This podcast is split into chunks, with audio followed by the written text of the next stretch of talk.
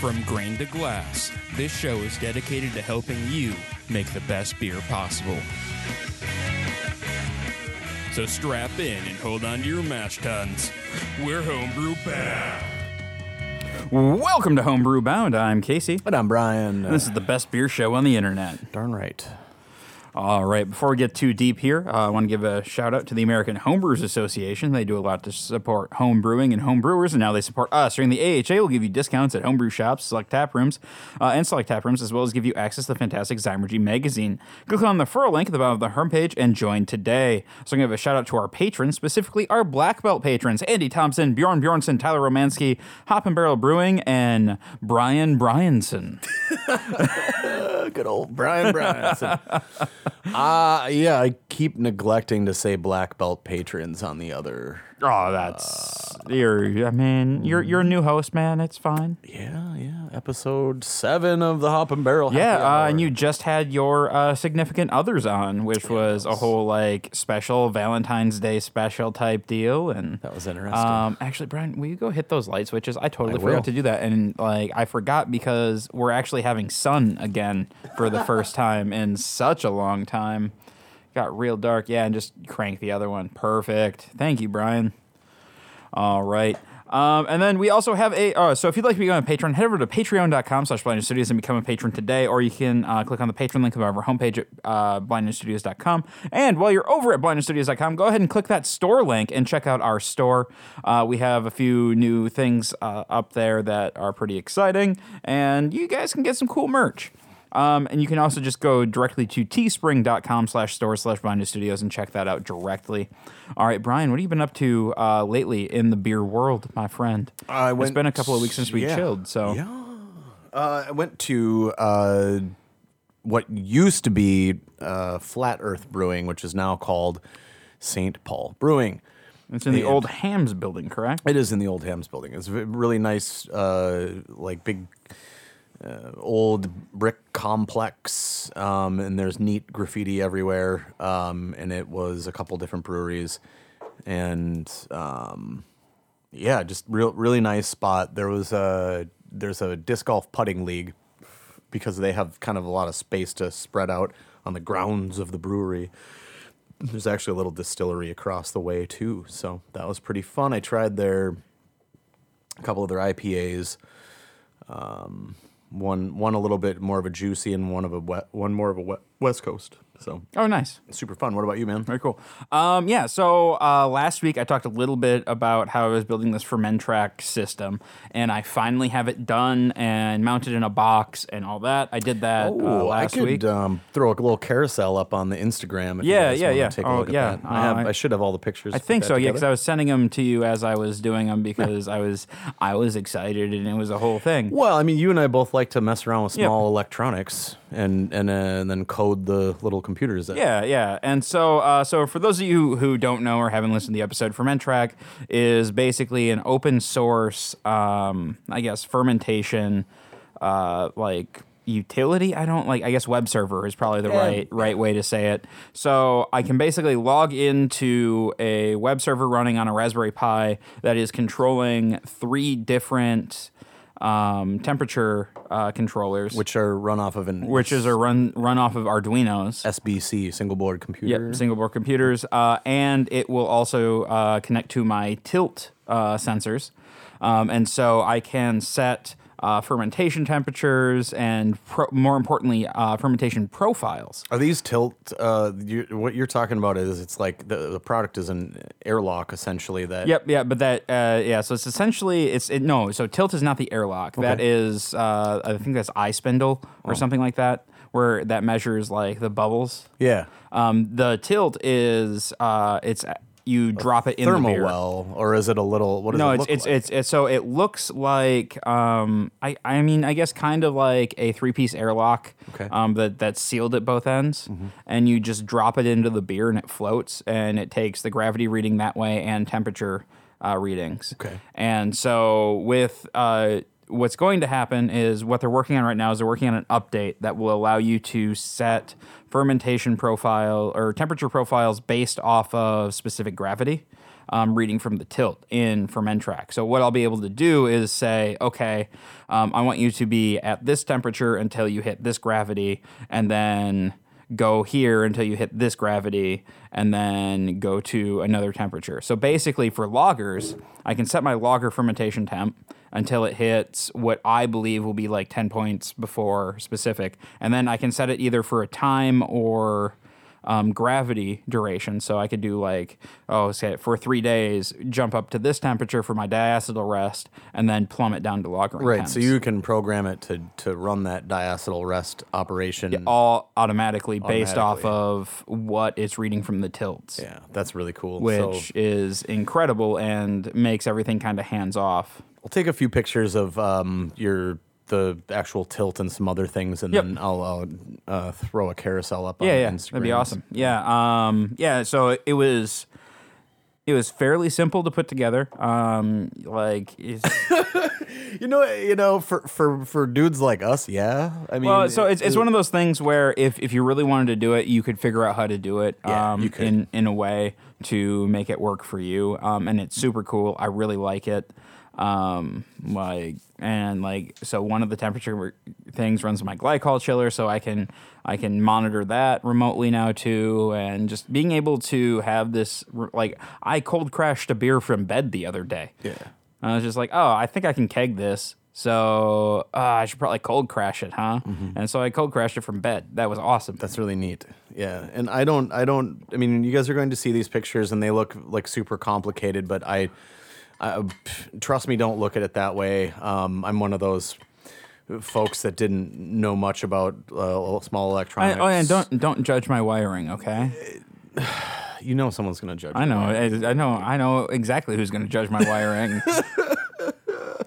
But what I'm saying for those that don't know enough to to judge said wiring, uh, I, don't look at it so much as it is. It's very difficult to do. It looks a lot more complicated. if than an it- idiot like me can figure it out, like No, no, no, this. no. If an idiot like me can figure it out. then- so anyway, moving on. All right. Um, yeah. So getting to the meat of the show today, um, we are talking about. Oh man, this is uh, this has been a long time coming. Uh, we are on the last chapter in the new IPA book that we're going to talk about. There's one chapter after this that is advice from other pro brewers, and I feel like that is something that you guys should buy this book and read yourselves instead of us just rehashing exactly what they're saying. Everybody's looking for a little something different. So if out of all these breweries in the back end, I'm, you know, they've they've pulled uh, different techniques from this entire book. So yeah. Um, we're about to dance into an in a into a dense chapter in an already very Yeah. Uh, so just just uh, so that fi- that final one, um, the breweries in there are Other Half Brewing, uh, Prison City Brewing, uh, Reuben's Brews, Breakside Brewery, uh, Bissell Brothers, Great Notion, and Sapwood Cellars. Which uh, Sapwood is Scott Janish's. So this entire book is basically a Sapwood Cellars book, but you know, it is what it is. yeah, uh, Um, th- but this yeah. has been a long time coming. So yeah, like what? Uh, when did we start this book? Do you think? Um, I, I was actually going to look that up and then I got distracted with the puppy. Um, and we'll talk about that next Yeah. week. Uh, but yeah, so I think it's been, it has to be over a year now. Oh, it's definitely very Yeah. definitely over a year. Uh, but yeah, so we're talking about sta- uh, stability and hazy IPAs. Uh, this was a really interesting chapter for me. Uh, I remember when hazies came out on the market, and you probably remember this a little bit better than I do, or at least are more intimately familiar with it. Um, the big problem everybody was talking about was shelf stability because everybody had different ways of getting that haze in there. Some were leaving a lot of yeast in there, and yeast is notoriously not shelf stable. Um, other people were adding like a lot of like oat flour and stuff, and as we'll talk, like that increases oxidation. Um, and so these beers were notoriously unstable on shelves. Right. Yeah. And and what's the main reason why they would be un, unstable? And in that, a big part of it is oxidation, Yeah. or uh, how the many many different ways that oxygen can be uh, uh, added to uh, the product after it's supposed to go through thiol synth- synthesis, or like the initial oxidation or uh, oxygenation of it when it is just still wort when it's still wort, it's all right if there's some uh, oxygen in it, but if it's finished beer, um, you know that's bad. Like, and you've heard it here. Like, Katie's been on. You know, she runs the canning line. She runs a 35 can per minute canning line basically by, by herself, which is insane. And you know, if if in a matter of seconds, if too much oxygen is introduced to the beer, there's drastic color and flavor differences, like drastic, like noticeable. And we've been on the air and opened one of those. Yeah, um, I can't think of what episode it is. yeah. I don't I don't know the episode, but I think it was a Space Force. And, was definitely Space Force. Uh, so. Katie opened one, and I opened another, and they were drastically different colors. It was in the same four pack. Yep. So, you know, do professional breweries still fight with this on the daily? Heck yeah. Yeah. Um, yeah, and we'll talk. So basically, we're, we're, we're, we're mostly focusing on oxygenation and uh, the different things that cause it. And there were some really surprising things in here Yeah, that I'm excited uh, to talk about. Our good friend Theol's Theo, pop yeah, up again Like, I from, mean, so from chapter 11. ev- every time you say Theos like that, I'm just I, I picture like Bill Cosby saying Theo. Theo. so, as you know, thiols are a sulfur component, and we'll, we'll dig more into that in a minute. Um, yeah. So, uh, so when we're talking about beer oxidation, um, it's well known as the main enemy of fresh, delicious, hoppy beer, um, which is why we go to like, great lengths to avoid it. Um, so one of the primary antioxidants in beer is sulfite, um, which you know we were talking about thiols. Like, It's a thiol. Yep. It's a sulfur compound. Exactly. Um, so sulfite acts as an antioxidant uh, by its ability to remove or scavenge the reactive oxygen um, from from the beer. Uh, the recommended uh, level for flavor stability in beer is about eight to nine uh, milligrams per liter. Um, so the more the sulfite level is p- depleted, so so all right. So when, when we're talking about this, we're uh, so sulfite is is the big thing there, right? Uh, is is how we're getting the oxygen out. And sorry if if I'm talking a little loose here. Uh, it's just it's I'm trying to wrap my brain around the concept and then translate it out. Right. Try, try and sense. read. Try and read this. If you guys are reading along in the book, then you'll Yeah. understand this. But yeah. Um, so oxygen. Um, all right. So oxygen needs to be converted to a radical activated form before it can be react with other species in the beer.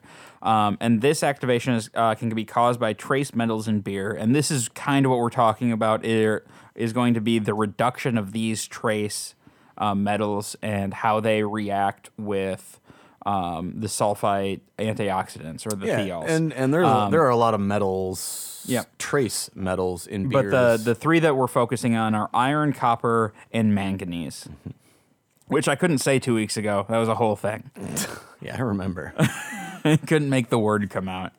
Why- but so why? Just a recap though, like why do we have metals in in? I mean, where do they so come so from? these so the, the metals actually come from everywhere. So your water, uh, your malts are a massive Mm-hmm. uh, contributor, and even the hops themselves will contribute uh, specifically manganese. Yep. And then Um, a few of these are actually uh, they're decent uh, minerals to to feed to that eukaryotic organism we like so much, the yeast cell. Yep. But there's some some things that that you know they get pushed into other parts of the beer. Yeah, like if you've ever had, if you ever tasted a beer that um, it had like a metallic, like almost like penny like Mm-hmm. character, and I know we, we've all had them. Like that's too much copper in the beer. copper. Yep. Hopefully, um, or if you you have one that has, uh, for lack of a better word, like a blood like character, that's too much iron. like these these are these are things that you can really pick up um, as as a taster fairly easily, um, but they can be hard to place if you're not thinking about it. right. All right. Um, so when we're talking, all right, so we have thiols. Sulfite is the primary oxidation, uh, but protein-derived thiols act as a secondary antioxidant, um, particularly the lipid transfer protein. Uh, so going forward, we're going to call the lipid protein transfer LTP1. yes. just for reference, um, the lipid transfer protein. So it, it's it plays a role in inhibiting inhibiting oxidative reactions in beer, in part because it's uh, has an ability to withstand various brewing conditions, like ma- many different conditions. But it, it also uh, promotes head retention. So it's so something that we lipids are fat, and Yep. if we talk about how it relates to a protein, it's a lipid transfer protein. Yes. Uh, it, redundancy. You, Yeah, yeah, yeah, sorry. Um, so this is all just kind of set up to get to the interesting bits. At least I think so. So Brian, I think I think you you're the one who put me onto this.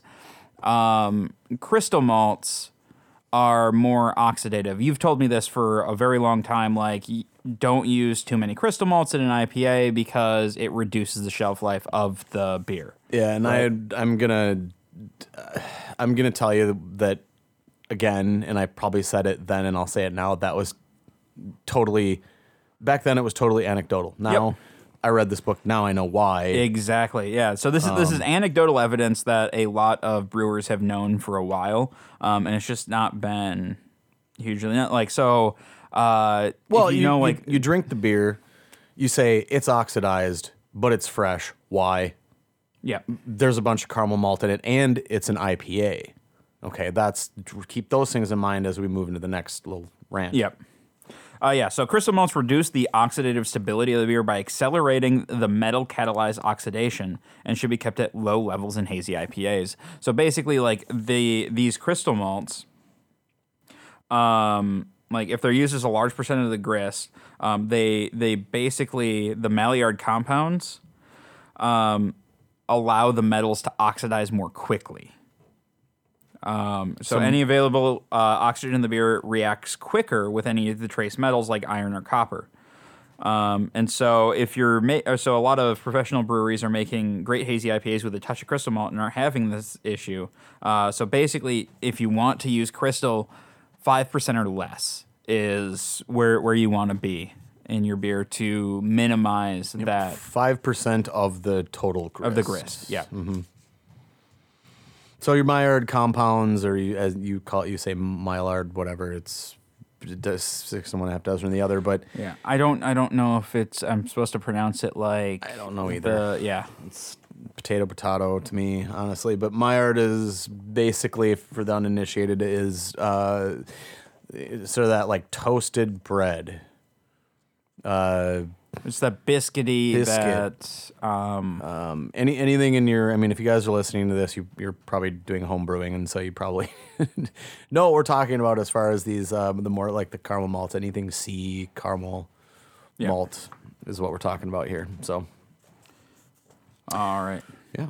Um, all right. So problematic metal ions like copper, iron, and manganese manganese are reduced during the brewing process from wort boiling, lost to trub, and during fermentation. Um, so like while while you're doing these things, like they're they're all introduced during the mash, essentially. um, except for some manganese that you're to pick up with dry hopping. But we'll get to that in a second. So as you're boiling, like these these metals are being bound into the long chain proteins and dropped with the tr- with the trub. Like so, that's uh, like your trub has a lot of these trace uh, metals in it, which is why you don't want to transfer the trub into the fermenter because then you're going to have oxygenation issues. Um, so just keep keep that in mind, just as a general rule of thumb, not just for hazy IPAs. Um, and then fermentation. Uh, fermentation removes most of the copper and iron uh, because of the yeast uh, using that as a yeast nutrient, essentially, to like work on its fermentation stuff. Like Well, for- to make the cell healthy. yeah, and make so make make the things what it's yeah. supposed to do. Uh, go back to our yeast uh, discussion. Uh, I can't, oh wow, that was almost two years ago now. oh my gosh, yeah. Yeah. Um. Yeah. So yeah. I keep saying yeah no. I just heard Yeah. that. Yeah, son. All right. So fermentation removes most of the copper and iron, but manganese will remain in higher amounts if present in the wort and can lead to quicker oxidation. Uh, again, because these metals react readily um, with oxygen, think rust. Like while, while we're doing this, rust is the key component here.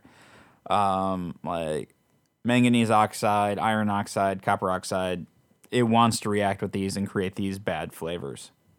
Um, then we get into uh, some some more interesting stuff here, at least for me, uh, when we start talking about dry hopping. So different hop varieties have varying concentrations of manganese, which can be extracted into beer during dry hopping.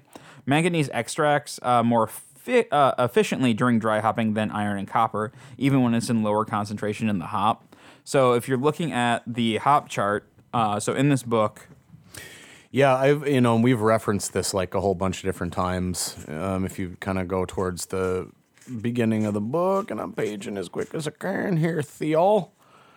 Well, we- we're not we're not looking at thiols right now. We're looking at the manganese chart on I page was just calling you Theol. Oh, we're looking at. Oh, that's what. Oh, I see. Yeah, Oh my. yeah, yeah, yeah. We're talking yeah. about manganese and hops. Yeah, yeah. Got it. Yep. Yeah. And so, um, if you look at like, well, uh, you you take this one for a minute. I've talked enough. Uh, my goodness, where were we? So yeah, different hop varieties. We're talking have- about yeah, manganese and hops. Yeah, d- so there are some of them where it's they're way way up there, and some of them that are that are significantly lower. So your Columbus's, uh, Cluster Fuggle Cascade, Centennial, Tettnang, Citrus Oz Mosaic are some of the more common ones that are like way up there with uh, parts per million of manganese. Um, and they, like you were saying, it extracts uh, manganese extracts more efficiently during dry hopping, dry hopping than iron and copper, even when it's uh, in a lower concentration in the hop. So shorter dry hop durations and colder dry hop temps, these are what are going to help reduce the uh, amount of manganese extracted during the uh, dry hopping process. And so, like looking at this chart, uh, I'm seeing a very clear, um, like relationship to the ones that we're traditionally using to dry hop these hazy IPAs versus like ones that we use to dry hop, um, like our classical West Coast IPAs.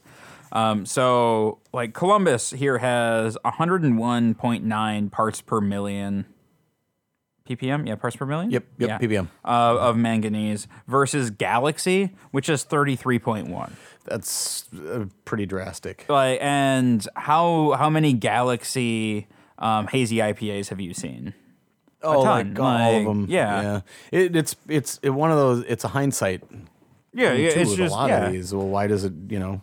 Yeah. What, what like what hops have more problematic metal ions in them? You know. Uh, it turns out like the C hops that we were using in the old school IPAs, and once this hazy thing came, and we were having shelf stability issues. The ones that uh, didn't uh, were the ones that tasted better, and so those hops became more popular because they had fewer of these uh, metal ions in them. Yeah, so that's interesting. I guess what they're calling for then is like a shorter dry hop duration and colder dry hop temps.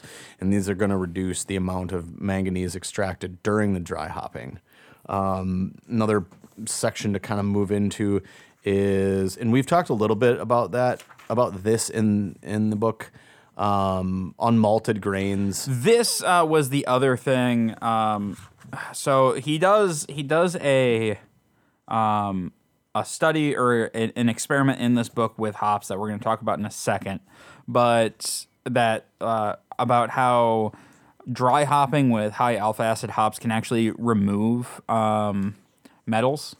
Right, because there are like Because sulfite Yeah, precursor in those hops and sulfites as we roll back the sulfite and and how the- moving back, all things lead back to thiols. So thiols Thiol. thiols uh, are a sulfite, and then that's what's going to scrub. scrub some of that oxygen out. Right. Um, so we'll get to that in a second. But the other thing is a, a lot of this comes back to me learning about hazy IPAs for the first time a few years ago when they were first starting to become a thing, and all the homebrewers trying to figure out how to create that haze. Well, now we're talking about unmalted grains versus malted grains. Well, unmalted grains have a lot more manganese in them than malted grains. So your your chit malt is better than your oats. Right. Because- oats have like three times as much. Yeah, and so Flaked oats have more than three times the amount of manganese than malted barley. it's it's kind of insane uh, when like all of these recipes have or, or are calling for oats. And you've been you've been talking about like chit malt and what was the other one? Not spelt, spelt, Spelt spelt malt. Yeah, for years. years. It just as like use that. Use that instead. If are you trying to get protein, use that. Yeah, and not necessarily for an oxidation reason, just as a like this is this has worked well for me in the past. It's worked well, and then I tend to pay attention to um, tr- you know more traditional means of making beer because they're tried and true. I mean, right? And they're tried and true for a reason. Mm-hmm. Uh, and so like watching, yeah, so seeing how like oh having having like pulling pulling the flaked oats out, replacing it with chit malt, you still get that same haze, you still get that same body, uh, but your shelf stability goes way up. Exactly. So yeah, the whole reason we're talking about this manganese is just you know like the different metal ions and their uh, impact on And, and manganese is the hardest one to get rid of. right how oxidation works in beer. So that's if you're if I'm having a little bit of a hard time following this because it's so freaking dense. It's it's pretty dense. Uh, I, I guess like reading it, it makes sense, and then now I'm trying to explain it, and now I'm having a completely just very hard time. right. Uh, just putting it out. We're talking about metal and as it relates to Yeah, I'm gonna put the book down, and I think help. oxidation. Yeah, there you go. Uh, yeah. So, um, so the the next thing, well, I, I want to roll back just one second here, um, and talk about you. You mentioned to me, or uh, I think it was last two weeks ago when we were we were driving. We were planning on doing this topic then, and we wanted a little bit more time to mull it over just a little bit more. Yeah.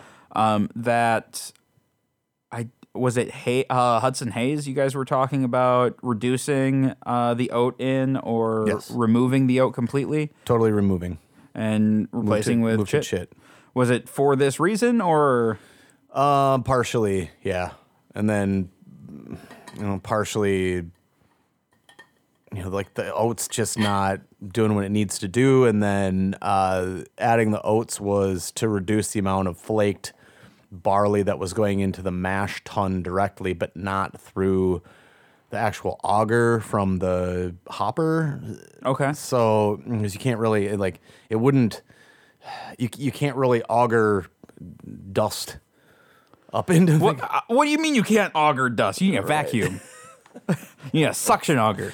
yeah. So there are a couple of reasons to to move to that. Um, But so doing that, like you'll see a, a higher shelf stability, right? yeah, and that's that's really our main concern. I think I I think people want the juicy flavor.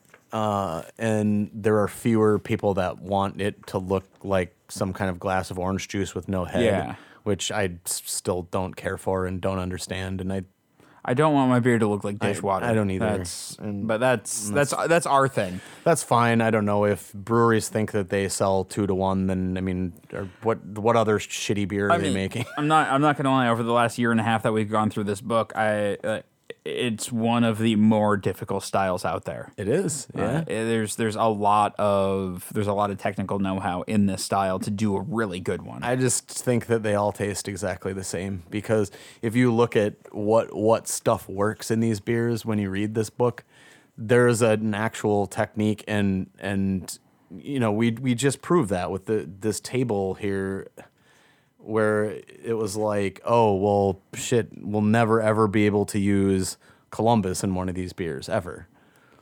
You know, because it has 101.9 parts per million of manganese. Like, yeah, you just can't there- do it. There's a way that you can make these, and that's it. And so they're all just in general going to taste like the same muddled. I feel I feel like you can say that about a few different styles though. you can. Uh, a pilsner comes directly to mind. Like there's only s- so many ways to make a pilsner. How do you make the pilsner stand out? You make the water profile correct. Yeah. Cor- well, I'm using air quotes too. Like you make the water profile correct, and you use you know the ingredients that you know exhibit the terroir of where the beer was made. So you know, I, I'm saying the same thing is, can be said about hazy IPAs. There are a lot of I don't want to say bad, but substandard or so like subpar. yeah. Subpar ones out there just because oh okay this beer's not clear let's just call it a hazy and it'll sell Mm-hmm. because that word sells right now. Yeah, what's our well? Pe- people are keyed into DDH, and it's like, yeah, a lot of our beers are double dry hopped. Actually, in fact, the one that you're drinking Crooked now Grin. is quadruple dry hopped. It it's we space four dry hop sessions out on, so technically we should what should we put QDH on on there?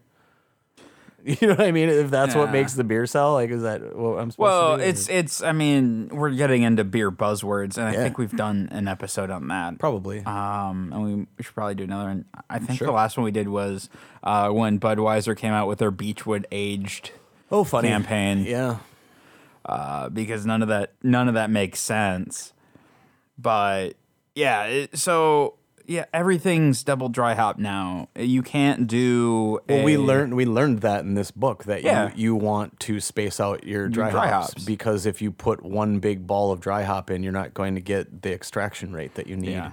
Well, and DDH, I feel like comes from it's it's an The old school. Well, it's it's an it's an old school term where when we were doing when when we were in the what is it the the IBU race of the like the 2010s, I guess the Mm-hmm. like the, the early 2000s to like the 2010s when we were race to the top for the IBUs and the most palate stripping resiny beer that you can find Mm-hmm.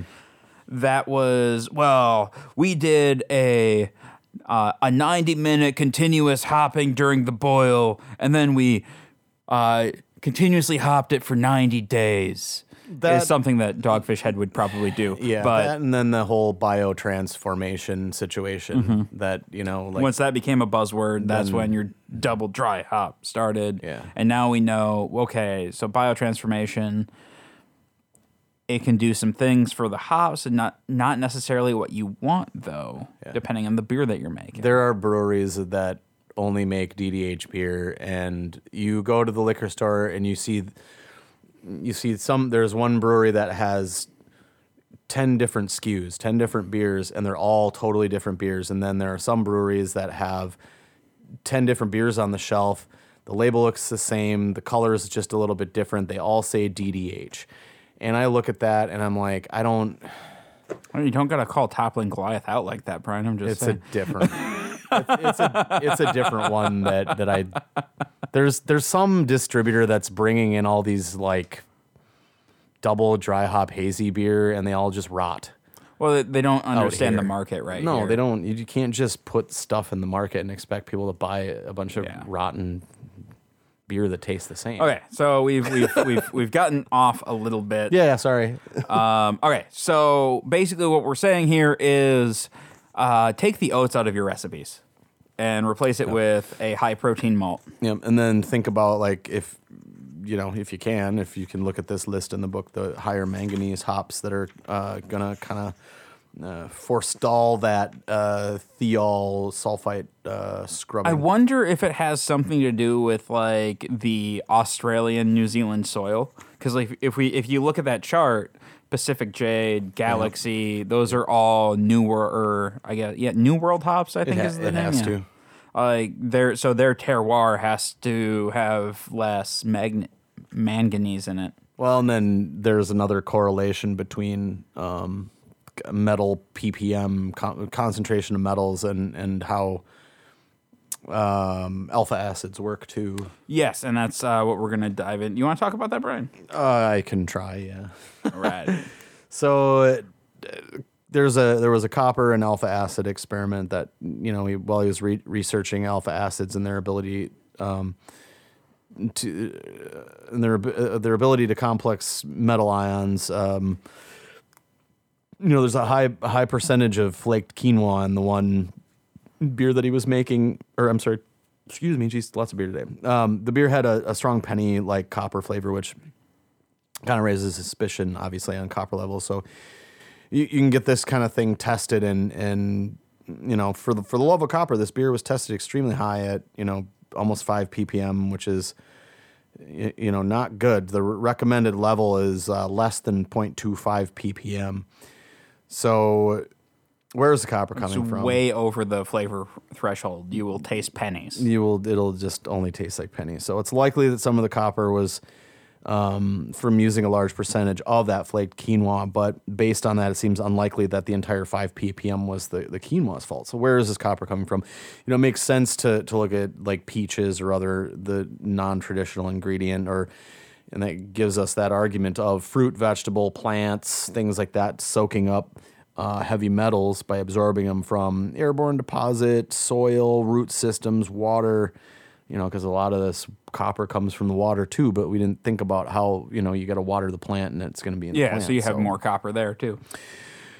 Yeah, so uh, trying to figure out this high source of copper in the beer. Um, I think in I think in this one in particular, it was it, a lot of it had to do with the peaches, but bringing it back to the role that you know that alpha acids um, take in the book. Uh, extracted alpha acids might, you know, complex some of the copper.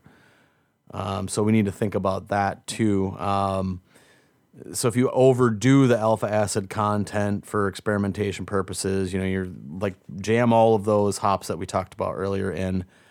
Uh, Citra is one of them.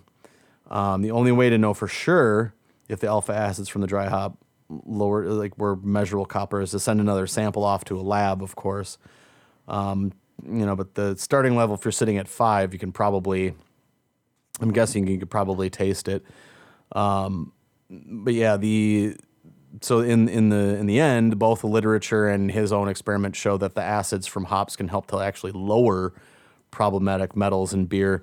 And, And it brought it down to some like astronomically low number, didn't it? yeah, so layering hops early in the brewing process can have a positive inta- impact and and definitely like But even in like so what he what, what he ran, what he ran into was it was post it, like the beer was done essentially. Yeah.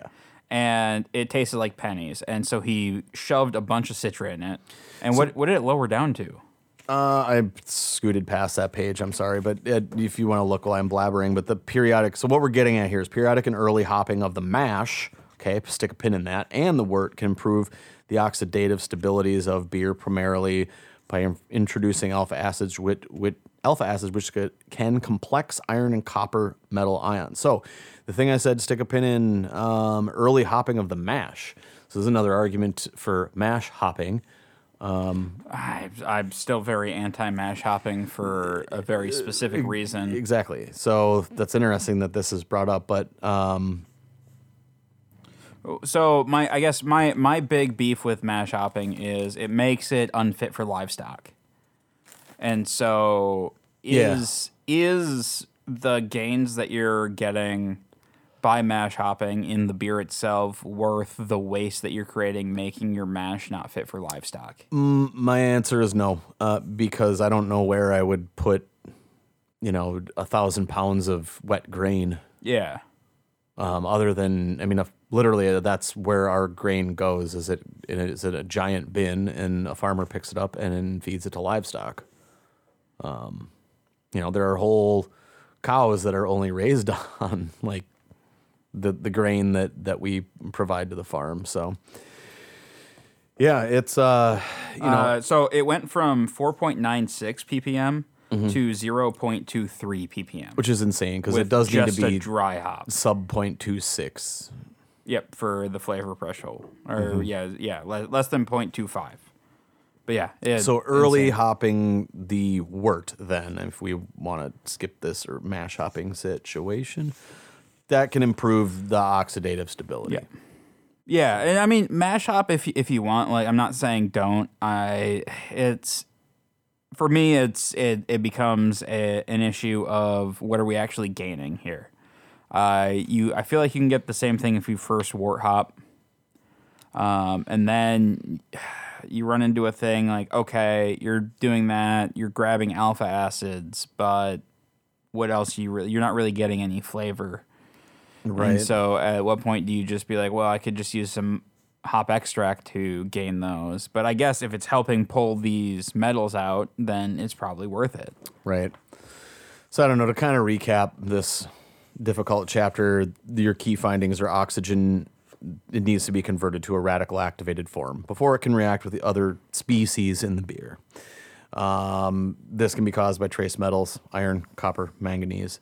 Um, spent a lot of time talking about manganese. Sulfite is the primary antioxidant in beer, which antioxidant is so that the oxygen doesn't get in and ruin the beer.